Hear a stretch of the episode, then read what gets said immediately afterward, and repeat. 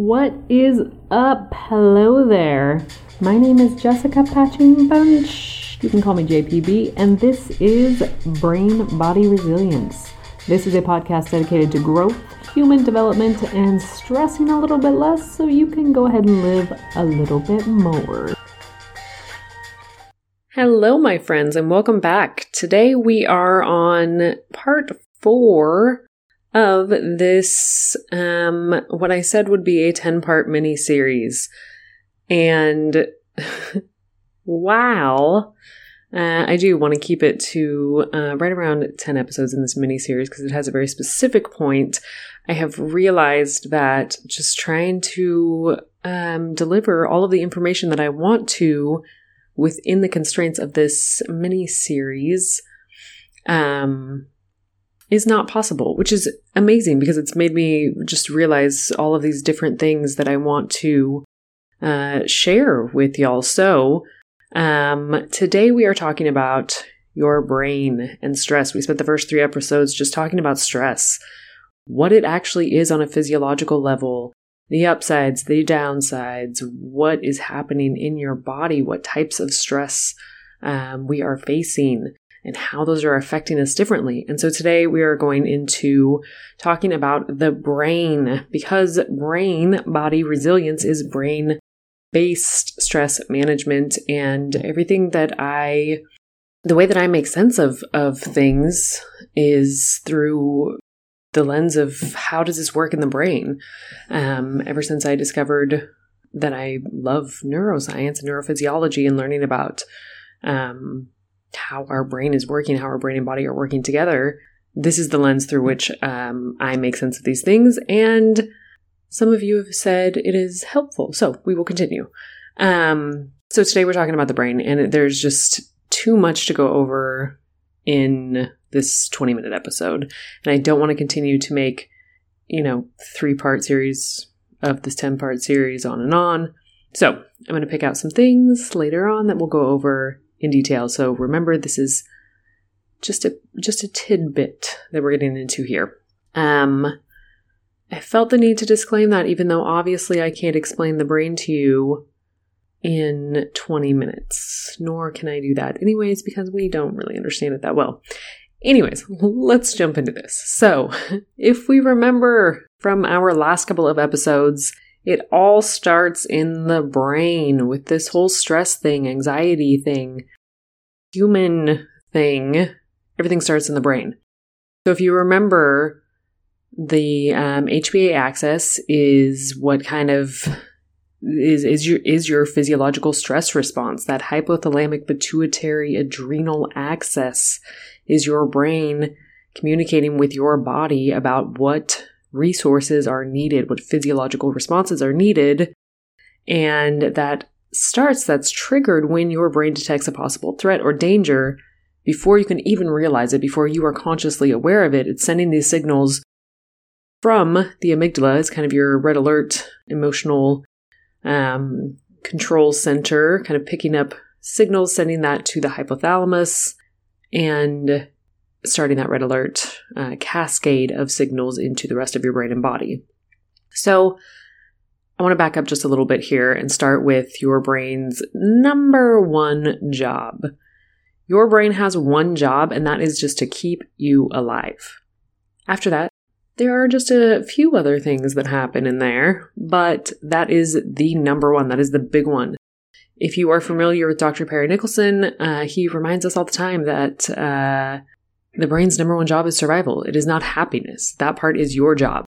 That is our job to facilitate. If you are not familiar with Dr. Perry Nickelston, I am just, um, his work is incredibly helpful. He is brilliant and makes all of his content super digestible for people who don't necessarily have a background in medicine. Um, I will link his Instagram account. Um, check it out.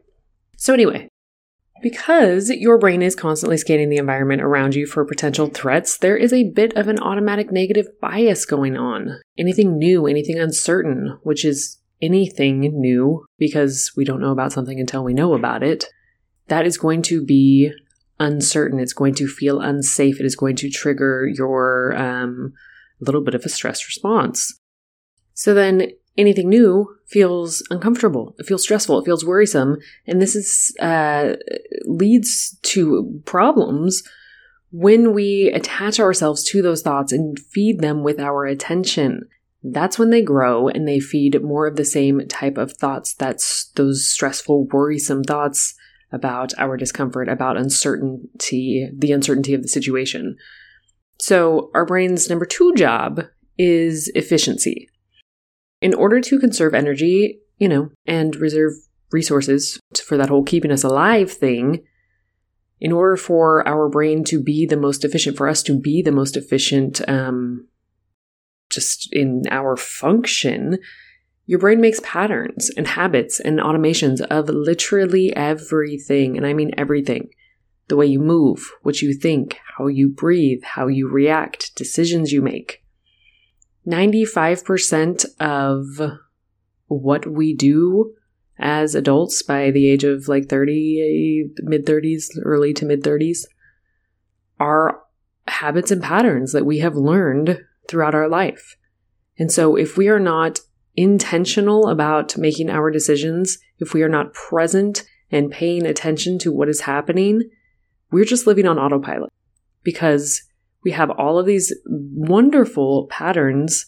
Um, and I say wonderful, sometimes the patterns are not wonderful, but I just mean it is incredible that our brains and bodies allow us to function in the way that they do. We don't even have to think about it, which can be not a great thing if we don't have great habits and patterns going on in the way that we think, in the way that we treat ourselves, in the way that we navigate the world, in the way that we are living our habits, our decisions.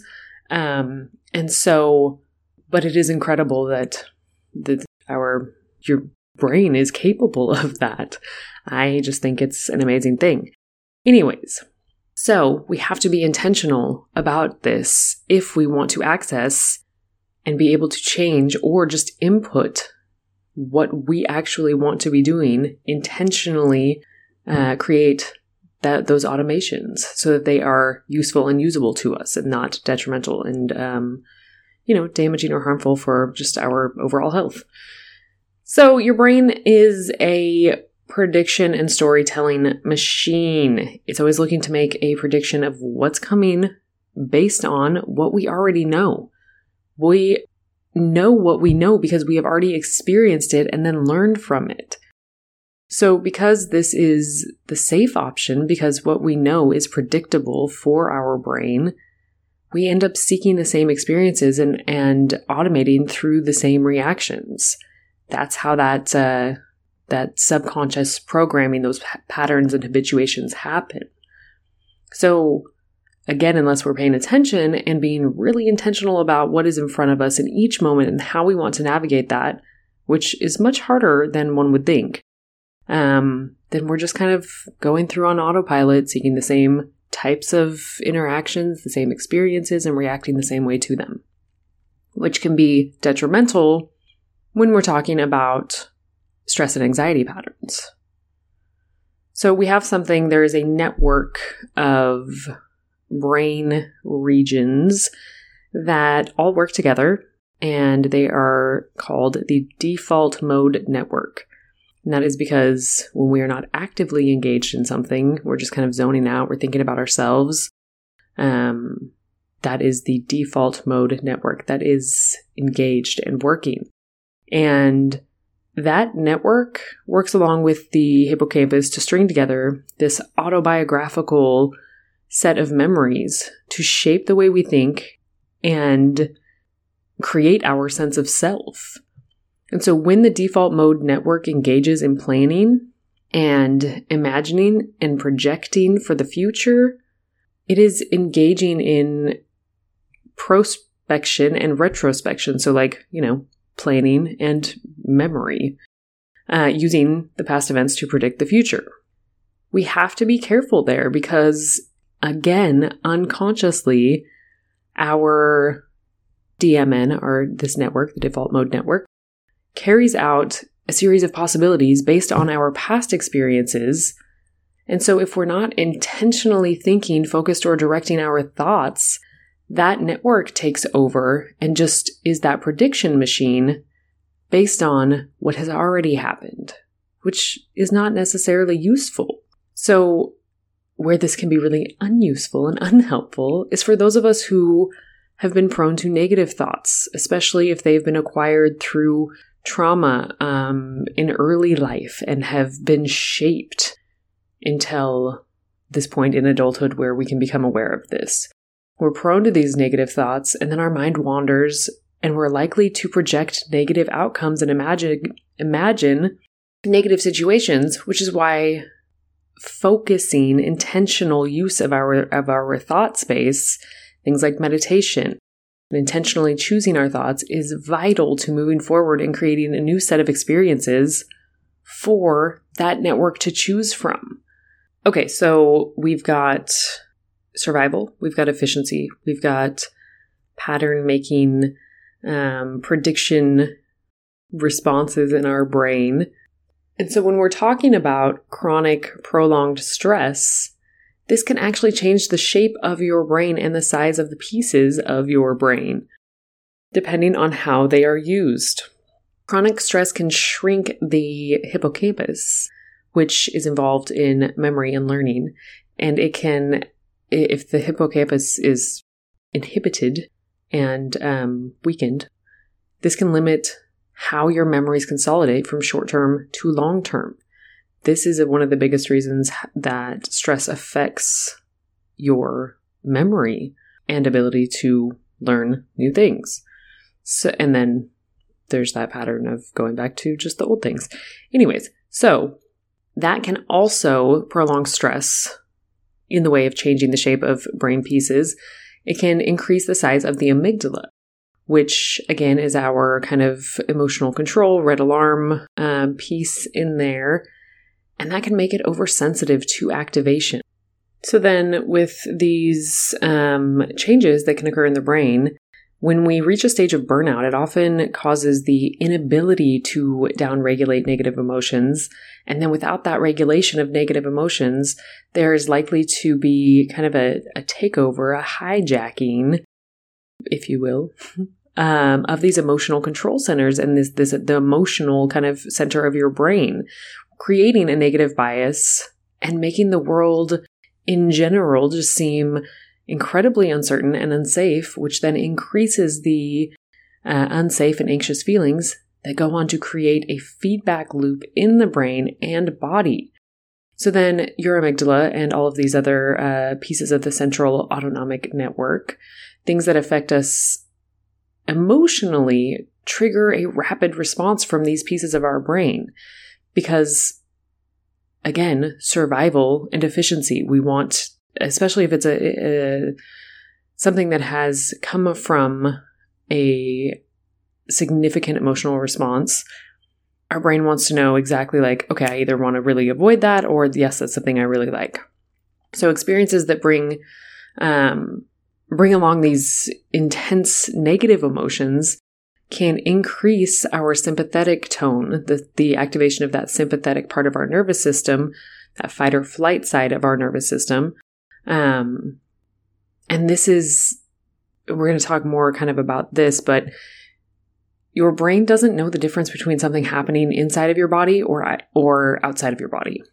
It doesn't know if this negative event comes from your thoughts, your memories, your predictions of the future, your negative self talk, your judgment, your criticism, all of these things, those are legitimate events that are happening, and your brain is just reacting to an event. It doesn't know whether the event is inside you or outside you.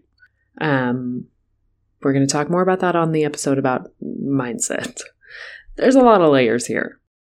Um, so in our adult, we're going to talk about this. All of this is is um, human adult brain information because until the age of 25 ish for both men and women, um, your brain isn't fully developed. And so there's a lot of other things happening.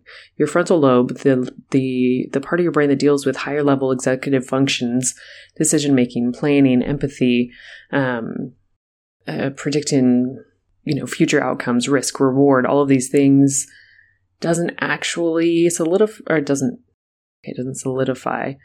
that was not the word I wanted. It does not grow to um, be fully capable until your mid 20s, which is why mm, we all probably made really bad decisions when we were in our early 20s.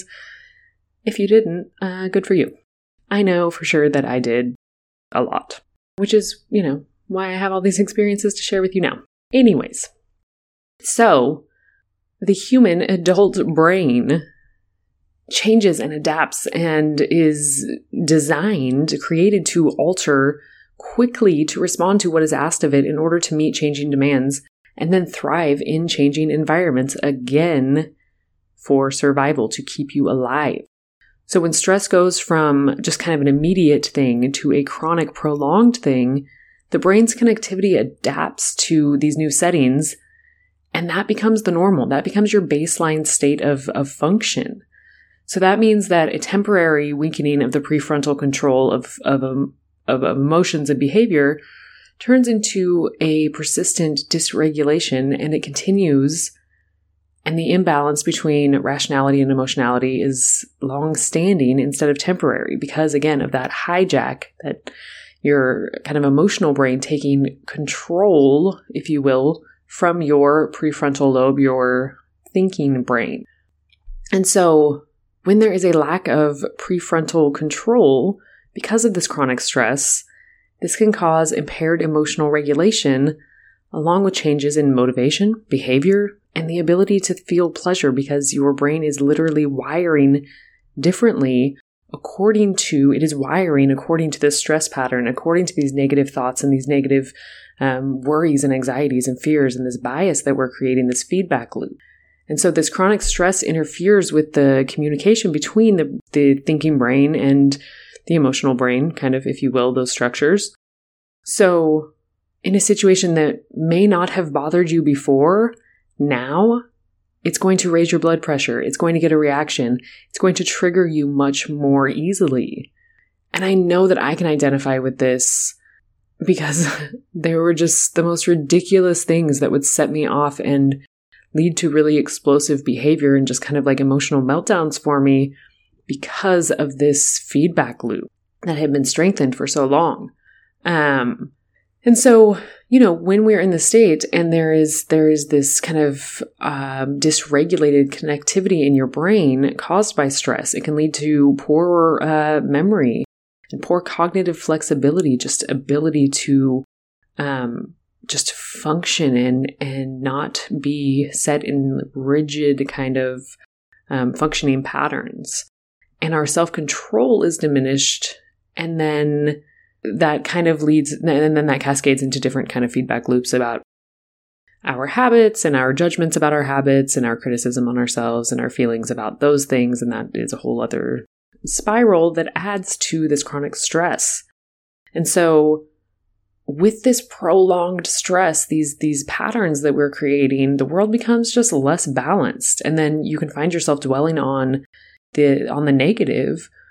And when your mind water wanders because of that that um, DMN, the default no- mode network we were talking about earlier, this negative story is the one you're going to come up with um, in that uninhibited negative feedback state. So that just means that again that negative bias is kind of the the reel that you're playing over and over again and then the more it plays the stronger it gets and then when that happens it can just feel almost impossible once that feedback um, is that feedback loop is created to be able to kind of jump out of that to disengage in the negativity and to focus on the present moment or the possibility of uh, pleasure or joy or things that are not negative. Um, and this is how we spiral, spiral into depression um, and those kind of elevated states of anxiety unless an inter- intervention is made. When we have a a an imbalance in our parasympathetic and sympathetic tone, which just means the the the way that they the rate in which they are both functioning, kind of the the ability to flow back and forth. It can affect our heart's ability to adapt to a new situation, causing cardiac problems. That is where a lot of those physical uh, problems with stress come from. And that is not for this episode. Um, so all of this happens. And because all of these things are feeding into each other and they're all all of these systems, no system ever works alone. Again, Dr. Perry, go check him out. He is always talking about this. This is um, just it's just the way we work. Our systems don't work alone. They all are always in constant communication with each other. And so when there is the damage from that chronic stress, it builds up and then you become more vigilant at all times, reacting just again, maybe explosively to something trivial situations that seem really small from maybe an objective standpoint or even retrospectively. They maybe shouldn't be so stressful, but your reaction is what it is because of that chronic state uh, buildup. And so that in itself increases the number of stressful stressful episodes that we can have in a day because these situations that may not even be really stress provoking provoke that trigger that response in us because it's already primed.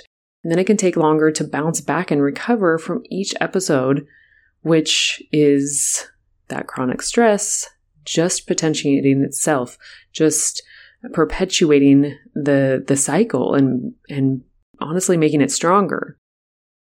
And I know we are a little bit over, but I'm going to keep going today.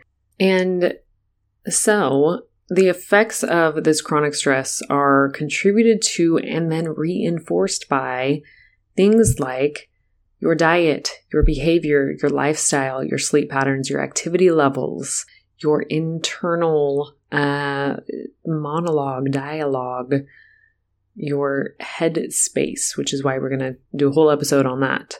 Um, what we know is that there are both short and long term fixes for the, this dysregulation. And it can be changed. Your brain is always changing. We know that rationality and emotionality are almost mutually exclusive under stressful situations, which is why it's hard to focus and make decisions when we're upset because of that kind of hijacking over the part of your brain from your emotional brain to your thinking brain. So, keeping the rational brain active and engaged is going to make it more difficult to uh, release control to that emotional brain.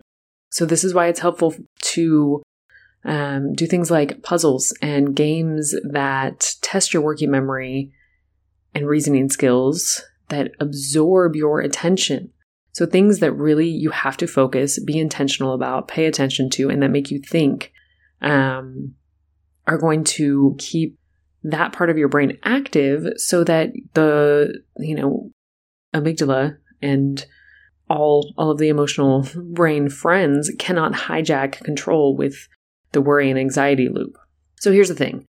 Um, I did a couple of quick Google searches while writing this episode, and something came up on those quick search, like quick search options something about anxiety actually changing your brain. And with inf- intervention, you can fix the issue, but without, your brain is just changed forever. And it was mostly unuseful and just like scary. And this is part of the whole reason that I do, that I want to like just share all of this information to everyone because when I was dealing with really damaging chronic stress, I would go to the doctor and they would just say like, "Oh, yeah, it's from stress, but um, you know, you should just try and lower your stress. I'm like, I don't know what the fuck that means. I don't know what that means. You're not giving me any options. How do I do that? I just didn't think it was possible.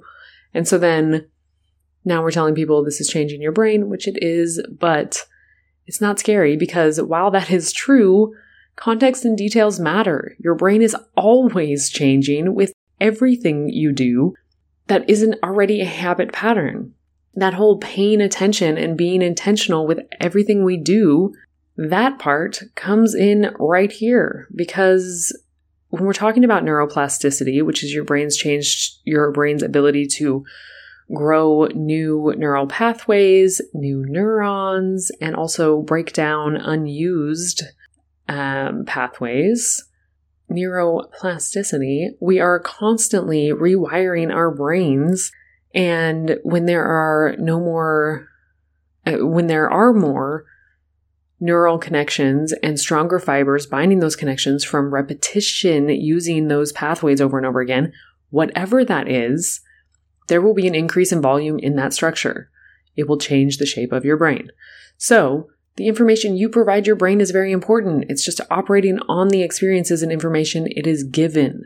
What kind of information your brain and nervous system receive is up to you to be aware of.